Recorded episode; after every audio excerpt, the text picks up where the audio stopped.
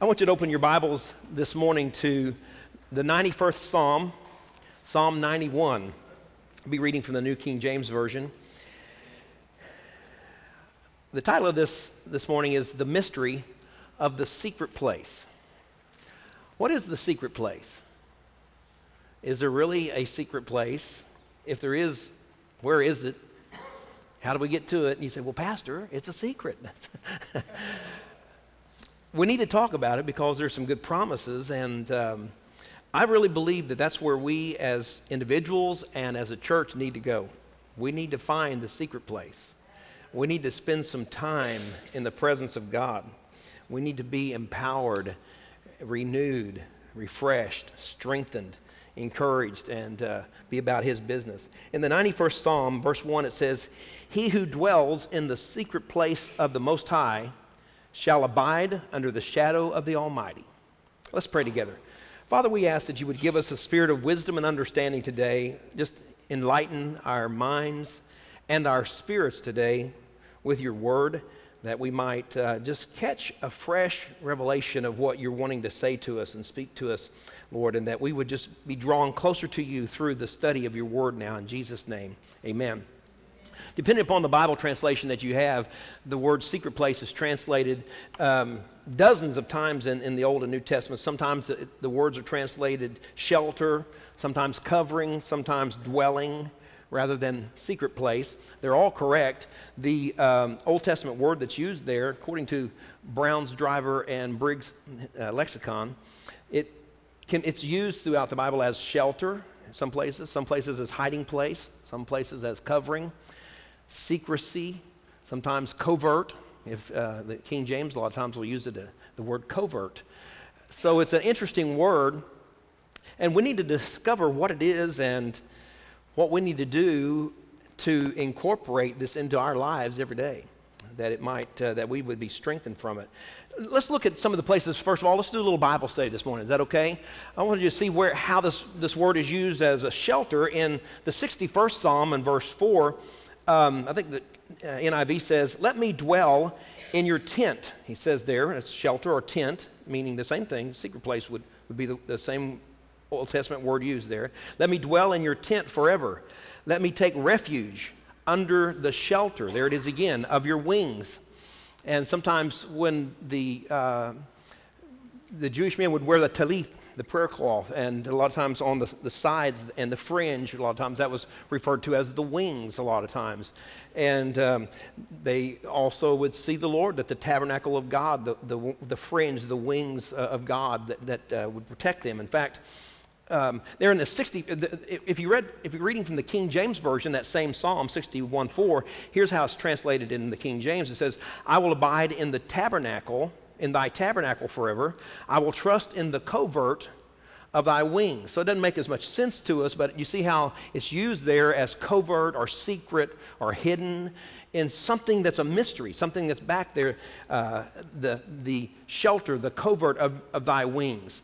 It's used as a hiding place. The word hiding place is used for this, uh, and secret place the same. In the 32nd Psalm, verse 7 from the New King James Version, it says, For you are my hiding place.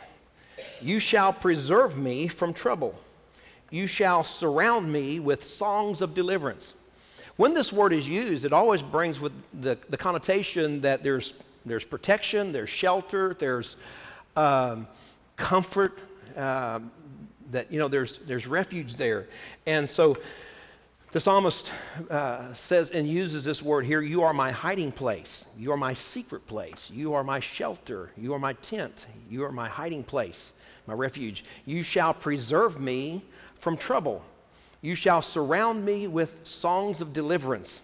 All of these things, too, is what it's good for us to memorize these and, and bring them into our soul and into our spirit so that when we're going through difficult times, that we, uh, you know, from the abundance of the heart, the mouth speaks, and that we can, can quote these, these scriptures re, or read the scriptures if you don't have it memorized. But, and that, you know, faith comes by hearing and hearing from the word. That re, renews our faith in these things. It's used as a covering or cover, uh, really with the, the thought of the talit, the prayer cloth. In the 27th Psalm, verse 5, um, It says, In the secret, or the covert in the King James, of his tabernacle shall he hide me. So um, it's always thinking about getting, drawing close to him in his protection, surrounded by him in, in some particular form or fashion. Let's take just a little bit of a side track here and think about the talith. The, it, sometimes it's referred to as the little tent. It's also um, the word, when it's used, is sometimes the same word for closet. And uh, the Greek word for closet is uh, tamion, and it means the inner chamber or the secret room. And so they use that for the talith, the inner chamber, the secret room. Thinking, of, you know, if in their picture in envisioning God with uh, the, the talith, you know, coming down that, that they would draw in. Can you imagine that? You know, that he would just open up his arms and, and with this big talith, this big, big prayer shawl, and that you would just come in and he would just kind of wrap his arms around you just like, you know, a little child would or something like that. And that was kind of a picture. And the closeting, they, uh, this is the, a Jewish statement, that they would say the closeting of oneself in the covering of the talith, when they would put that on, the prayer shawl, was, a sim- was symbolic separation from the world around the Jewish man. So they believed that as they wore that, that they also were, were closeting themselves, separating themselves, coming into a secret place with God and sheltering them from the world that went on around about them. They would wear the, the talith at all times, and the fringe, of course, on the talith would remind them of the law and how that they would, were to keep the law and, and rem- remembrance of God and, and that, the way that they were to live. You know, today we are in Christ. He is the Word. Uh, the talith, the, the, the tzitzi on the, the four corners of the talith uh, represented the law, the Word. And so uh, John says, in the beginning was the Word, the Word and uh, speaking of Jesus. And so today, you know, we are sheltered in the arms of God in Christ. We are in Christ, a new creation. And in Him, we live and move and have our being. So, in a new covenant, in a sense, Christ shelters us and covers us as the talith, in a sense.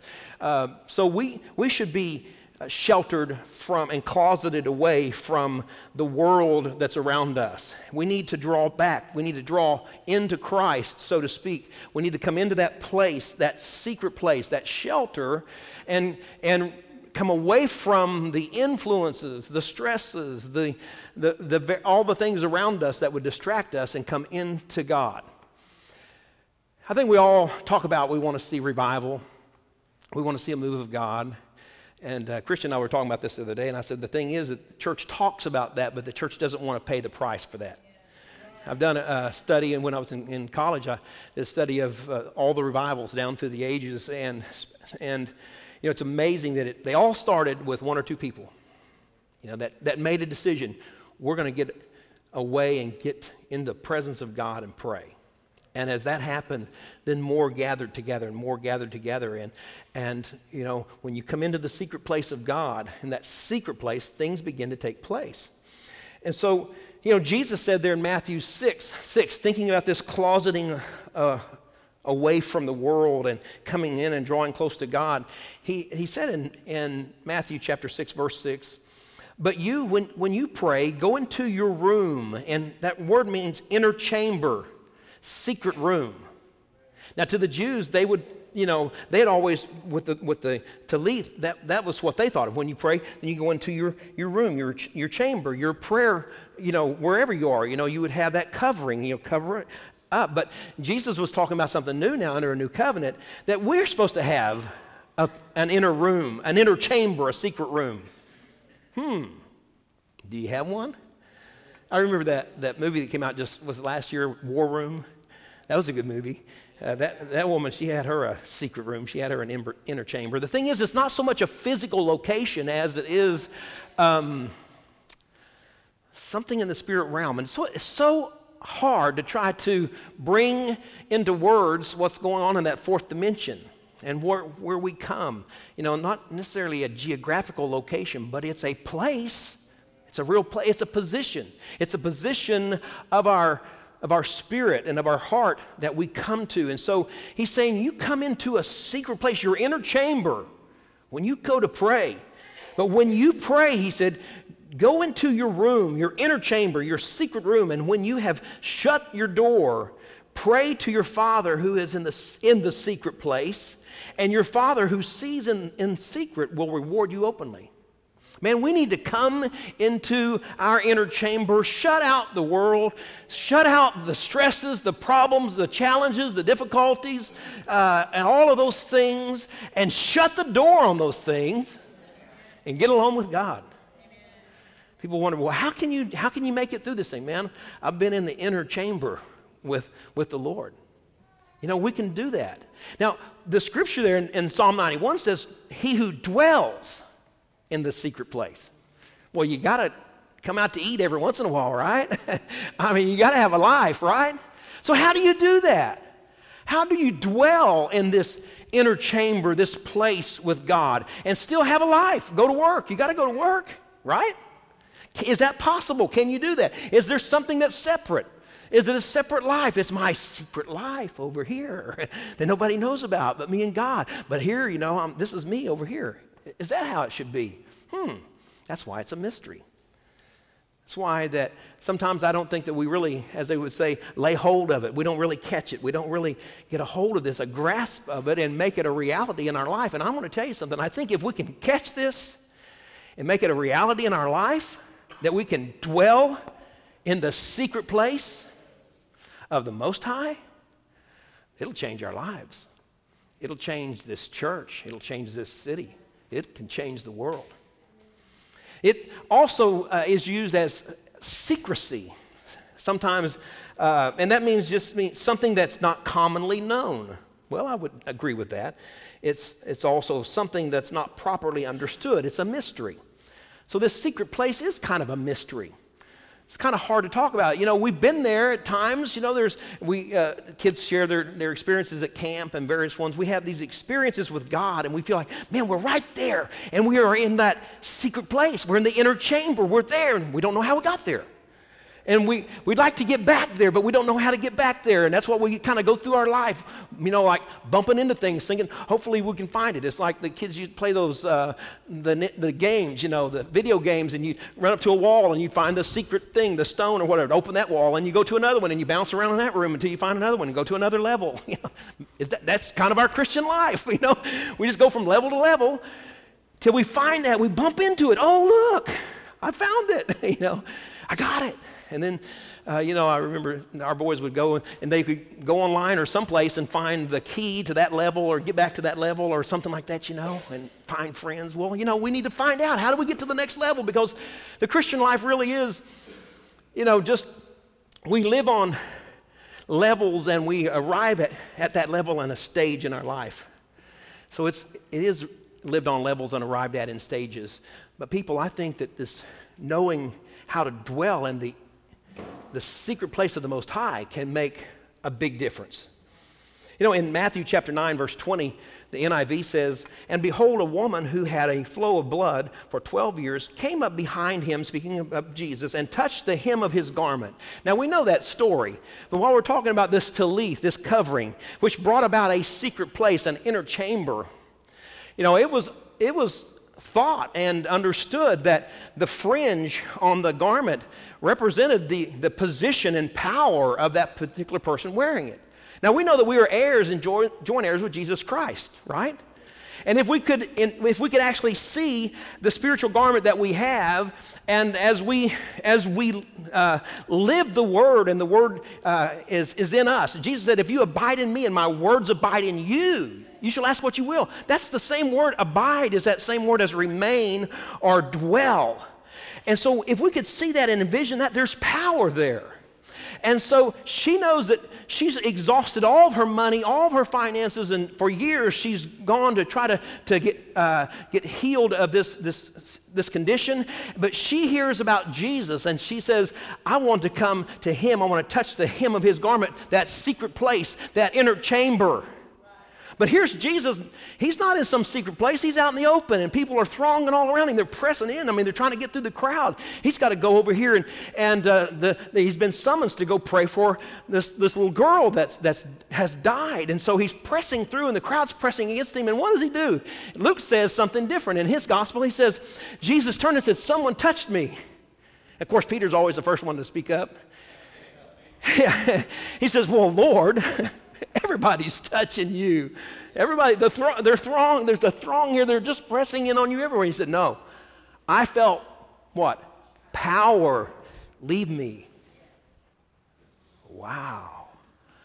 What about us pressing through all of the things that are pressing against us that we might touch that I'll call it secret place that the power of God can infuse us and change us. What nothing else could do, that power can do.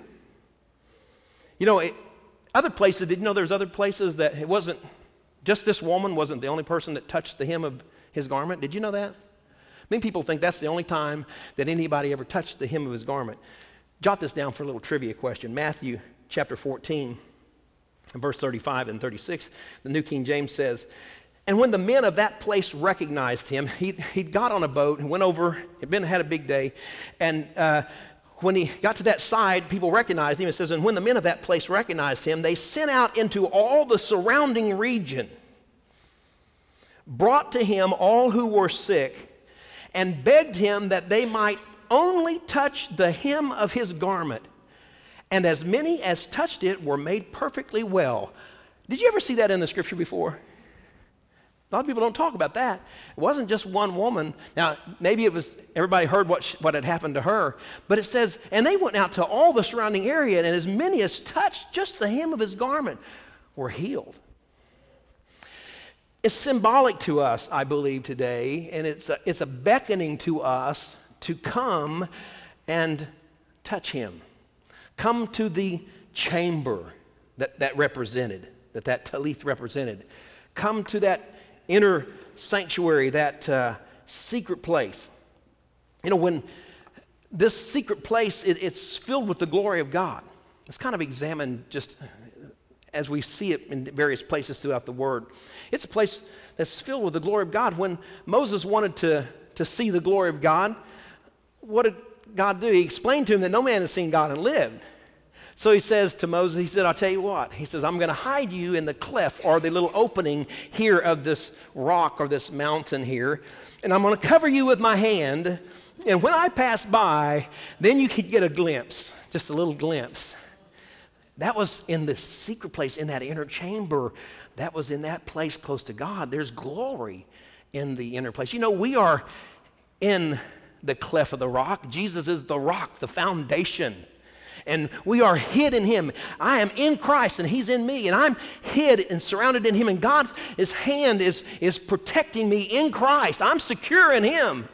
And the glory of God passes by in that place. I want to tell you something. We need to take advantage of our position of who we are in Christ. But a lot of times we don't function in that. We get out here and we handle things on our own and we go about struggles and challenges and difficulties and we get so frustrated and it's because we're trying to do things in our own strength and we're not realizing how that we need to be dwelling in the secret place of the Most High. You know, not only is it a place full of God's glory, but it's a place of overcoming. Again, positionally, in the, in the way God sees us is He has placed us in Christ. And we are in a secret place. We are in that inner chamber, so to speak, in Christ. And He's covered us, as I said a while ago. But, you know, just like all spiritual, we're blessed with all spiritual blessings in the heavenly realms, as just as that's a, a blessing and it's in the heavenly realm, we need to make what is heavenly earthly on earth as it is in heaven. We need to make it a reality in our life, in our own walk with God. Something that's different than just coming to church and hoping that the praise team is just really gets us and brings us into that place of worship and where we experience it. Of course, what's happening? We're passing through the inner chamber, the inner courts. And we're touching, we're, we're sensing and feeling the glory. But people, I want to tell you something. It doesn't just have to happen only at church. Amen. It's not summoned by some song. It's, you know, it's attained by pressing in. And so it's a place of overcoming. We need to press through just as the woman did, press through the crowd and, and press through the, the, the, the crowded streets of our life and, and the daily concerns, the, hypocrisy. You know, she if people would have known who she was, she had to, she would have was supposed to say unclean, unclean, and let everybody know. She could never go to the temple to worship because of this condition that she had, and she was supposed to let everybody know. And so as soon as they saw her, and when he said, Who touched me? and they was trying to figure out who it was, she said, I did. Well, she was running the risk of being ostracized and cast out. Maybe you running that risk of your testimony that when you've been in his presence and you touched the Lord and somebody's like, you know, or you know, you're maybe afraid to show. Are, will you acknowledge that you are a child of God? Will you live like a child of God? Will you live a life of righteousness in a time of unrighteousness? Will you be light when there's darkness? Who are you? Can you press through? Can you overcome the difficulties, the hypocrisy, the hopelessness, the you know, the ostracism, maybe that you are kind of an outcast, maybe overcoming your own self-deception and sin and iniquity that would be in your life and lay hold of the inner place, the secret place. Come into the secret place. Not only will it change you and the, the needs in your life, but I believe it will affect the regions because I believe that those regions that we saw there in Matthew where it said, and, and all recognizing they sent it to the regions and they all came, then here's a huge crowd wanting to touch the hem of his garment. I believe that they did that because they heard what the woman did. So what takes, what changes you and what touches you when people find out about it, you could affect multitudes, just you and your testimony. So he's saying, come, come into the king's chambers dwell in the secret place of the Most High. Turn to Philippians chapter 3. Again, I'm reading from the New King James Version. Philippians chapter 3, a wonderful passage of Scripture written by the Apostle Paul. Speaking of his desire to overcome and, and really just come away from just the mundane, average, run of the mill Christian walk with Christ to something different. He wasn't satisfied with just being status quo. And I don't know where you are today. Maybe you're just happy with your life, your spiritual life the way it is. But maybe, maybe there's something down deep that says, I want something. I want something more. I want a deeper, closer walk with the Lord. And Paul is saying this in chapter 3 of Philippians, verse 12. He says, Not that I have already attained or am already perfect, perfected, but I press on that I may lay hold of that for which Christ Jesus has also laid hold of me. You say, what? I'm going to lay hold of what he laid hold of me? Well, what's up with that? He says, when I laid hold of Christ, when I got saved, when I fell on my face, Paul said, on that street called straight, he says, and he, he, I recognized him as the Messiah, and I got a hold of him. I didn't just say, oh, we'll try this out and see how it works. He said, I gave him everything. And that's what he was saying in the, the verses before this. He says, you know, all the stuff that he had accomplished. He was a Pharisee of the Pharisees. He persecuted Christians. He was zealous for the things of God. And he says, I count all that as, as rub, rubbish, as refuge, as trash, as garbage, as dung in some tra- in translations. He said, I count all that as, as nothing for to gain this, this life of Christ, to be, uh, you know, to have him, to walk with him. And so he's saying, and not that I've already attained all this, I'm not perfected in my life. He said, but one thing that I'm doing is I'm pressing on that I may lay hold of which Christ Jesus laid hold of me. He says, I am, when I laid hold of him, it was with everything. And when, he, when Christ laid hold of me, and when he got a hold of me, it was with purpose. My destiny is written in the books of heaven in the course of heaven, when the books are open, there's his destiny. And he says, I want to get a hold of Christ the same way he got a hold of me with purpose and destiny, not for one day, not for one week, not for one month, not for one year, but for all eternity. He said, I want that. I want to be with him. I want him in me and me in him, moving and, and living, overcoming. So he says, I press on. Those words in the Greek, man, he means I am straining with everything I have. I don't know about you, but you haven't really walked and lived an overcoming life until everything you got is pushing on for that next step. I don't know about you, but I've been in places where it felt like that I've been so hard pressed back this way with various things. It might be finances, it might be physical uh, health issues, it might be family issues or whatever, that you just felt like you couldn't take one more step. And then you take in a breath of the Holy Spirit and you take the power of God and you press on. You press on with all that you have. That's when you're making a difference. And Paul said, I press on that I may lay hold of that for which Christ Jesus laid hold of me. I want to attain what he has written for me. I want my purpose, my destiny. I'm not settling for anything less. Jabez, when he wrote that prayer, he said, Bless me, O God. Bless me a lot. Oh, you prideful thing. You, what do you mean asking God to bless you? Who do you think you are? He said, I know who I am. And I'm not asking him for anything more, but I'm not going to receive anything less than what he has for me. And until we get that kind of attitude that we're not going to let the devil steal, rob from us, take anything from us, we'll never press on. He said, I want to lay hold of him for what he's laid hold of me, for what he has for me, his purpose for me. I want to attain that so that when I stand before him, he can say, Well done, thou good and faithful servant. You're faithful over a few things, but I'm going to make you rule over many things. Why? Because I pressed in. I didn't stop. I didn't give up. I didn't surrender to these things. Oh, it's too difficult. It's too hard. It's too challenging. He says, But I press on that I may lay hold of that for which Christ Jesus laid hold of me. You know, we think that we chose him. We did a big favor. We chose Jesus. John 15, 16, Jesus said, You haven't chosen me, but I chose you. I ordained you to go and bring forth fruit. So Paul said, he, he called me, He chose me for a certain purpose and a certain reason, and I'm not stopping until I do what He's called me to do.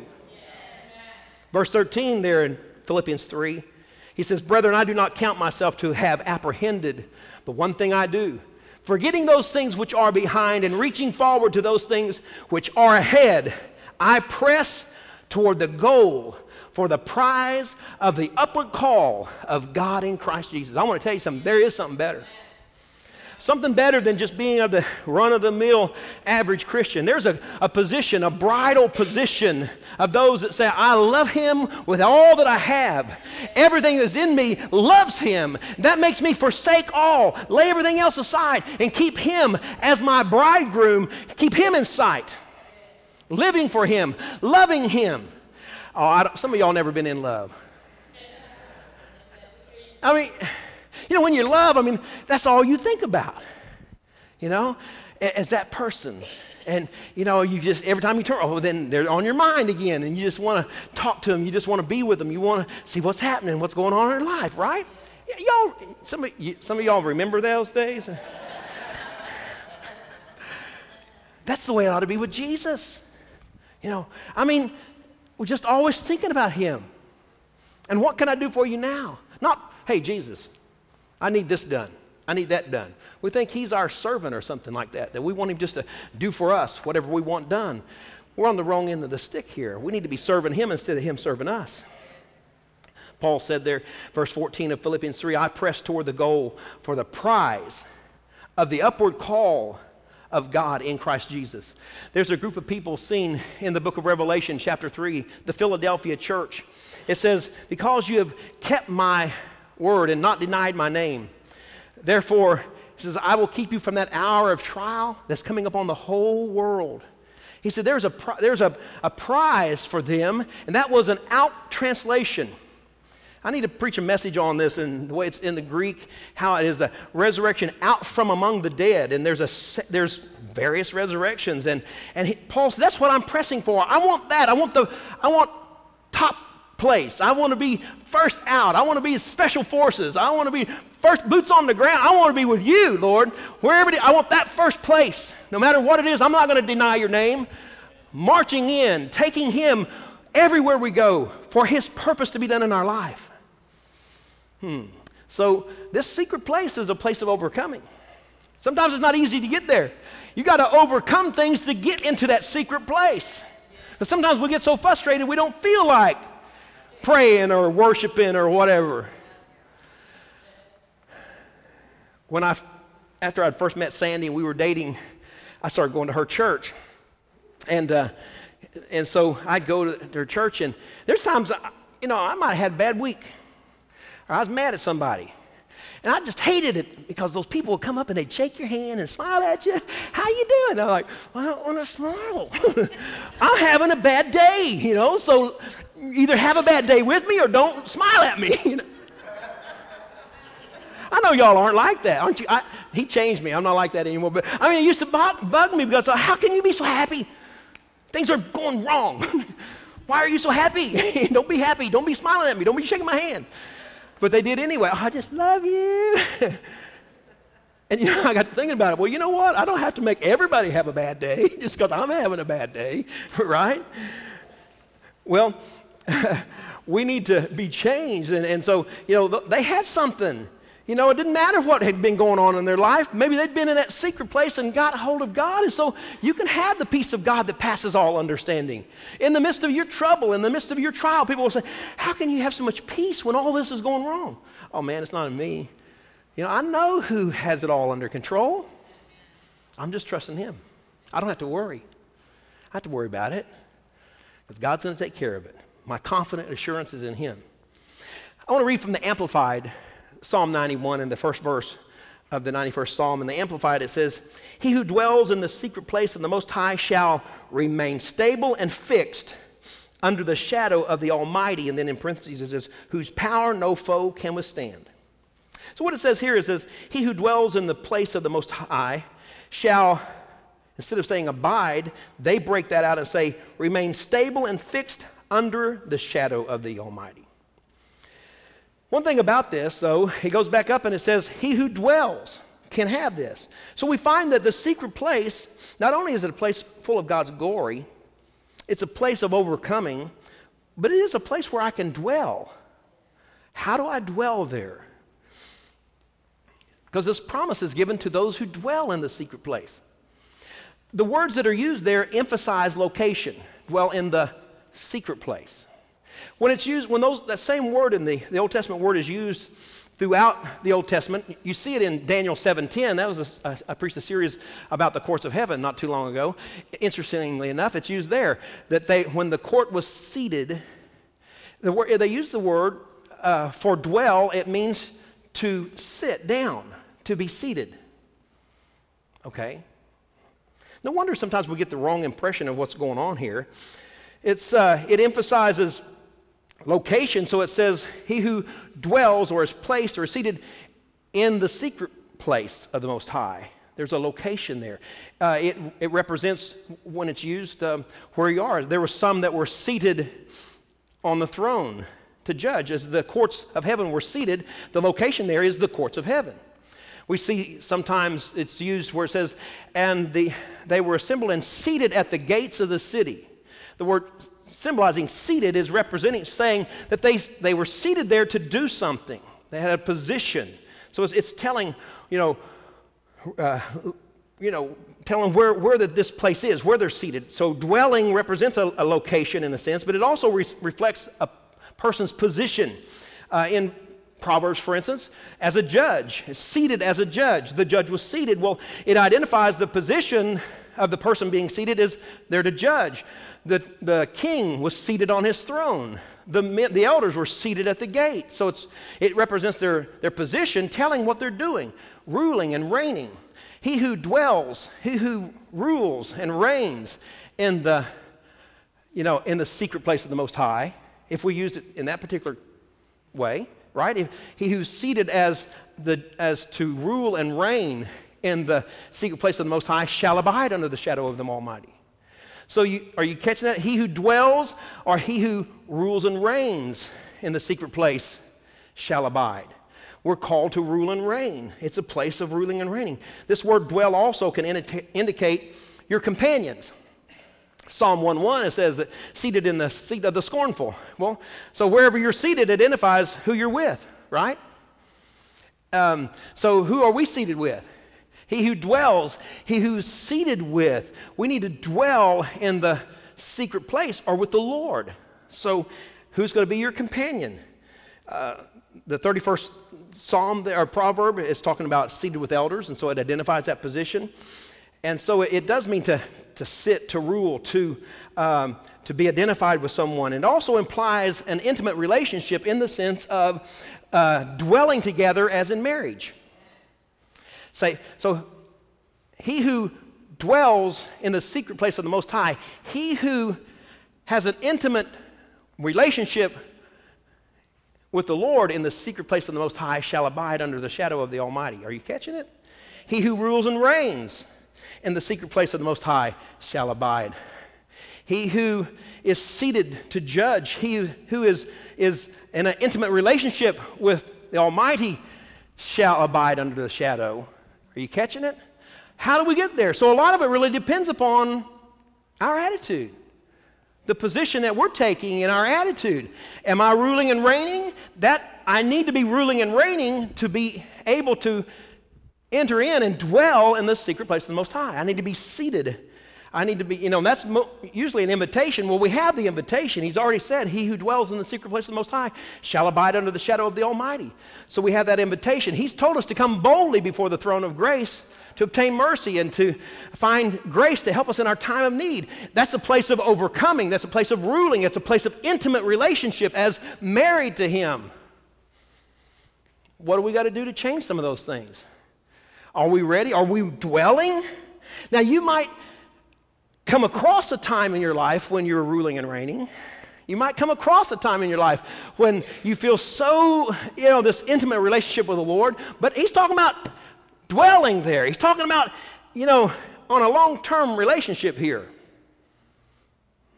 Because when you dwell in that place, then you'll abide under the shadow of the Almighty, and then that whole rest of the psalm talks about the benefits of being abiding there. Well, it's a place of promise as well, because he does say, He who dwells in the secret place of the Most High shall abide. And that word abide is interesting. It means to lodge, to pass the night. Okay? Well, I was kind of expecting more than that. what it really means there is now think about it. The Bible talks a lot about the night and the night season. Talks about those that sleep, sleep at night, you know, and those that are awake, various things and things that go on at night. Have you ever had a night season in your life? Maybe you're going through a night season right now.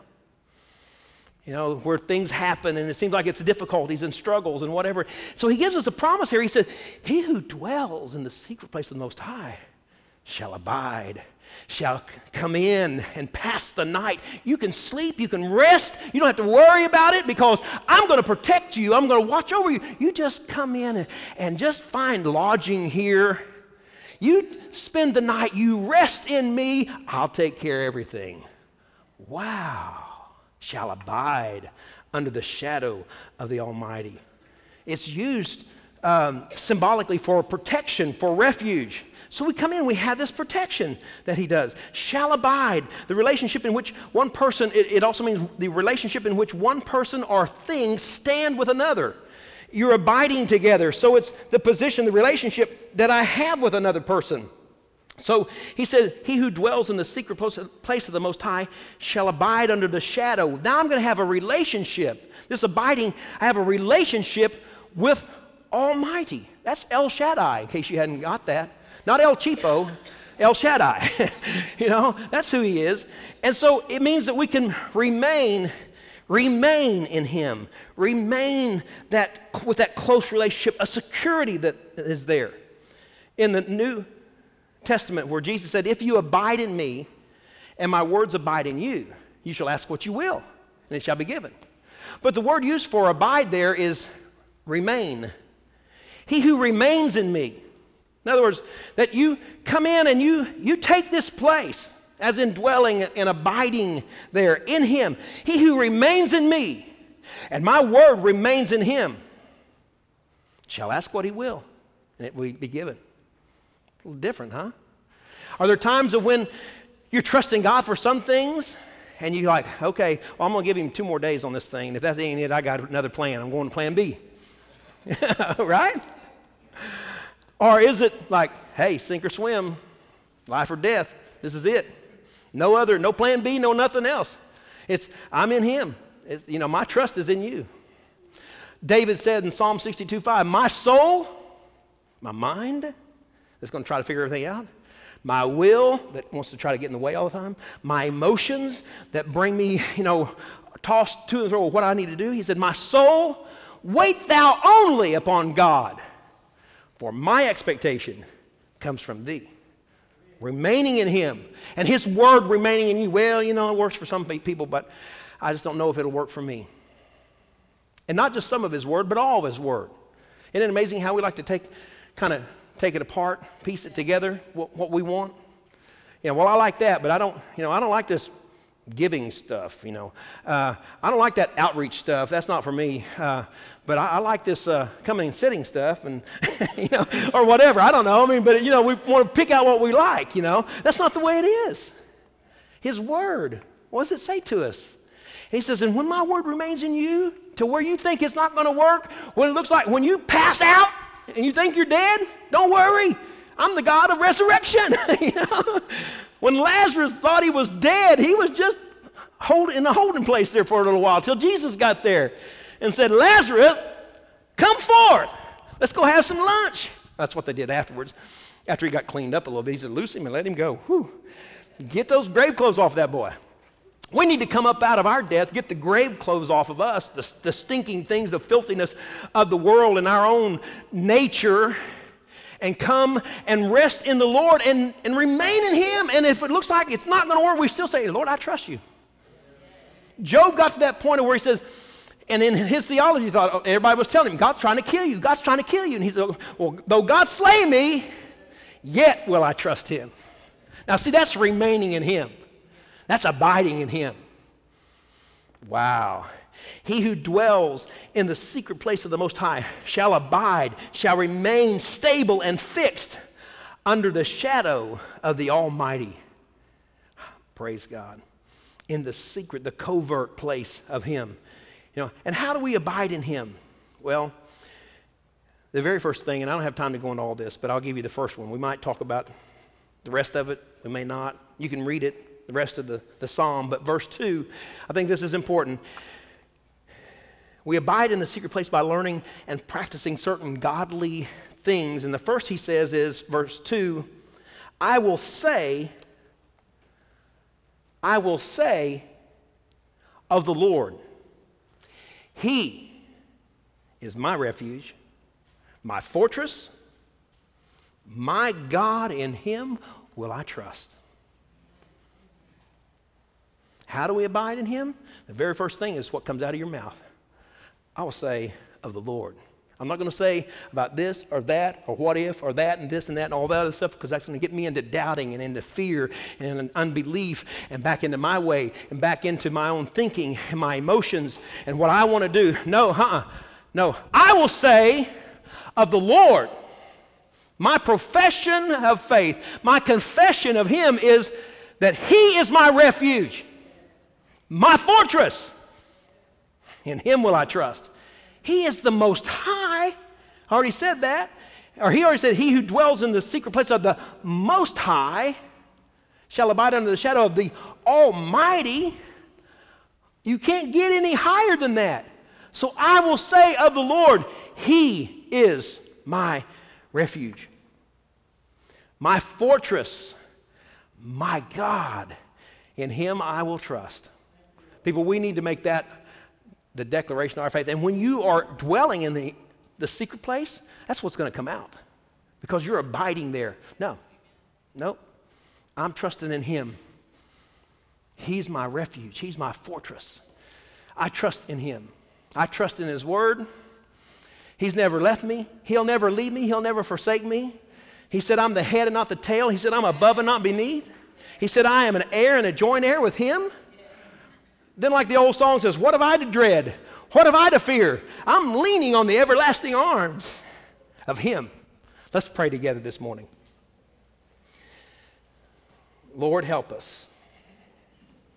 Help us today to be willing to just put off all the other things that just distract us. As Paul wrote in Hebrews let us lay aside every weight and the sin that so easily entangles us, and let us run with perseverance the race course marked out for us. You have a race course marked out for us. Paul said, I want to lay hold of that. I want to run that race, the one that you that you got a hold of me for, the, the one that you chose me for, the one that you purposed me for, my destiny and my, my purpose. That's what I want.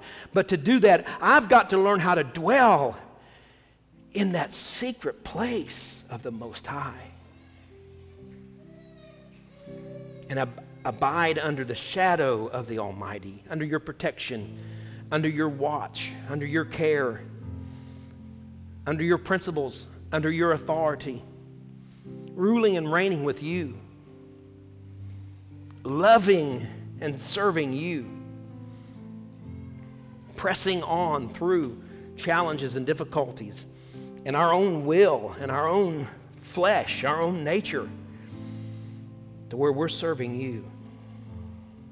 Lord, until we get to that place, we'll just live a mundane Christian life and tap out our days. Lord, I believe we can't afford to do that. I believe we're living in the last days. I believe that you're calling for your overcomers to step forward, to run this race with perseverance. I believe that your sound is going out to your bride to arise, to arise. We have eyes only for you, not for anything else or anyone else. This morning, while heads are bowed and eyes are closed, let me ask you think about it. Where are you? What do you want? Maybe you're there. Maybe you're dwelling there. Maybe you've found that place and you're dwelling in that secret place of the Most High. But that was yesterday. That was five minutes ago. That was 30 seconds ago. What about right now? Is that your desire to dwell in that secret place of the Most High and abide under the shadow of the Almighty? Is that your desire? If so, just raise your hand to the Lord and say, and let Him know that that's what you desire. Amen. Then the reality of that is really? Really? Because it's easy to raise a hand but it's hard to press through. It's hard to, as Paul said, press on toward. You've got to carve out the time. You've got to set aside time to come in and dwell in that secret place of the Most High till it is so much a part of you that it's a lifestyle that you are dwelling there. You are seated as an overcomer. You are seated as a spouse, so to speak, in that intimate relationship with the Lord, you are set down to rule and reign. You have been seated in His presence, dwelling there.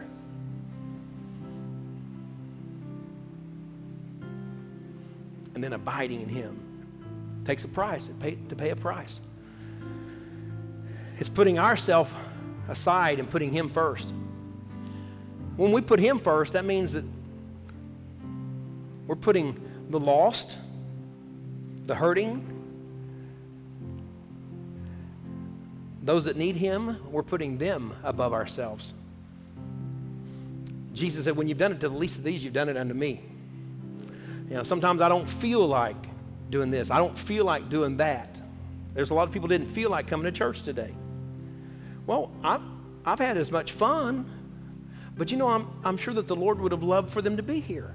You know why? Because we say, in a sense, we're saying that's how we dwell in Him. He's here. He said, he said he's going to inhabit the praise of his people. He's going to build his throne. I sense that here today. He said, when any two of you agree is touching any one thing, he said, I'm going to be in the midst of you. He's here today. Don't you think that he would have thought it nice for someone to put him above other things and come? People, we're living in some difficult times. We're living in some the Laodicean age of where that people are just lukewarm. And it's hard. It's hard to serve Christ. It really is. It'd be easier to serve him if there was persecution. You say, what? Yeah. When persecution comes, then we have to make a choice. But when there's no persecution, in a sense, then it's kind of like, you know, we have to make ourselves do it. Oh, well, surely not. Yeah. So are you pressing? Paul said, I beat myself and I bring myself into submission to Him.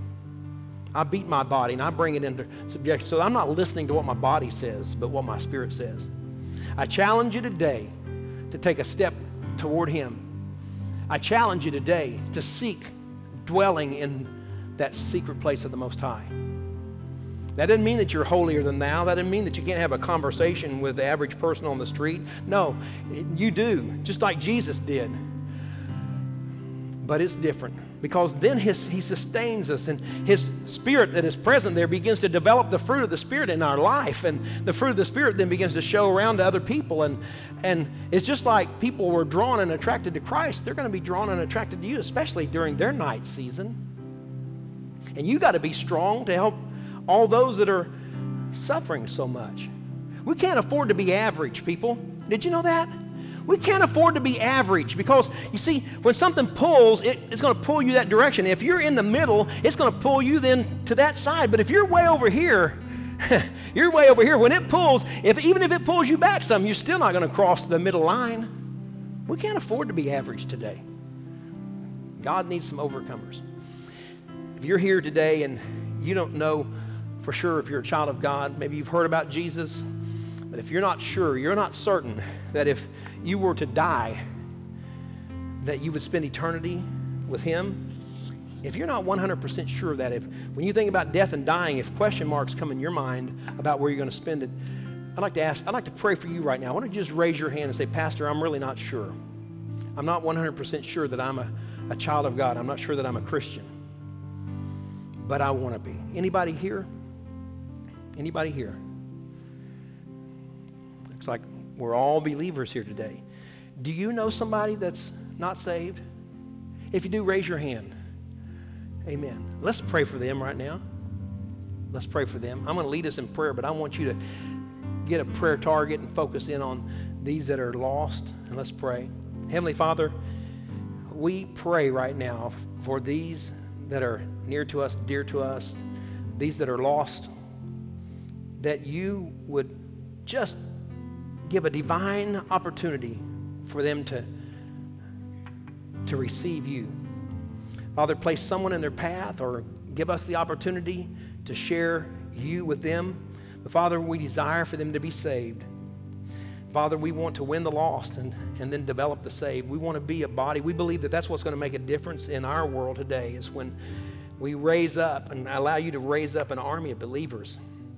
So, Father, we pray for those that are lost.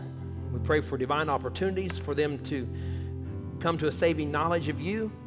Give us the opportunity, Father, to, to be witnesses for you now in Jesus' name. Amen. Amen. Well, God bless you. Let's stand this morning. Amen. It's good to be in the house of the Lord. Amen. Nice and cool in here under His protection. Amen. So uh, we're going to be dismissed in prayer. And uh, uh, then I want us to, to greet somebody. If you're somebody here that you don't know, then give them a greeting, okay, and, and introduce yourself to them.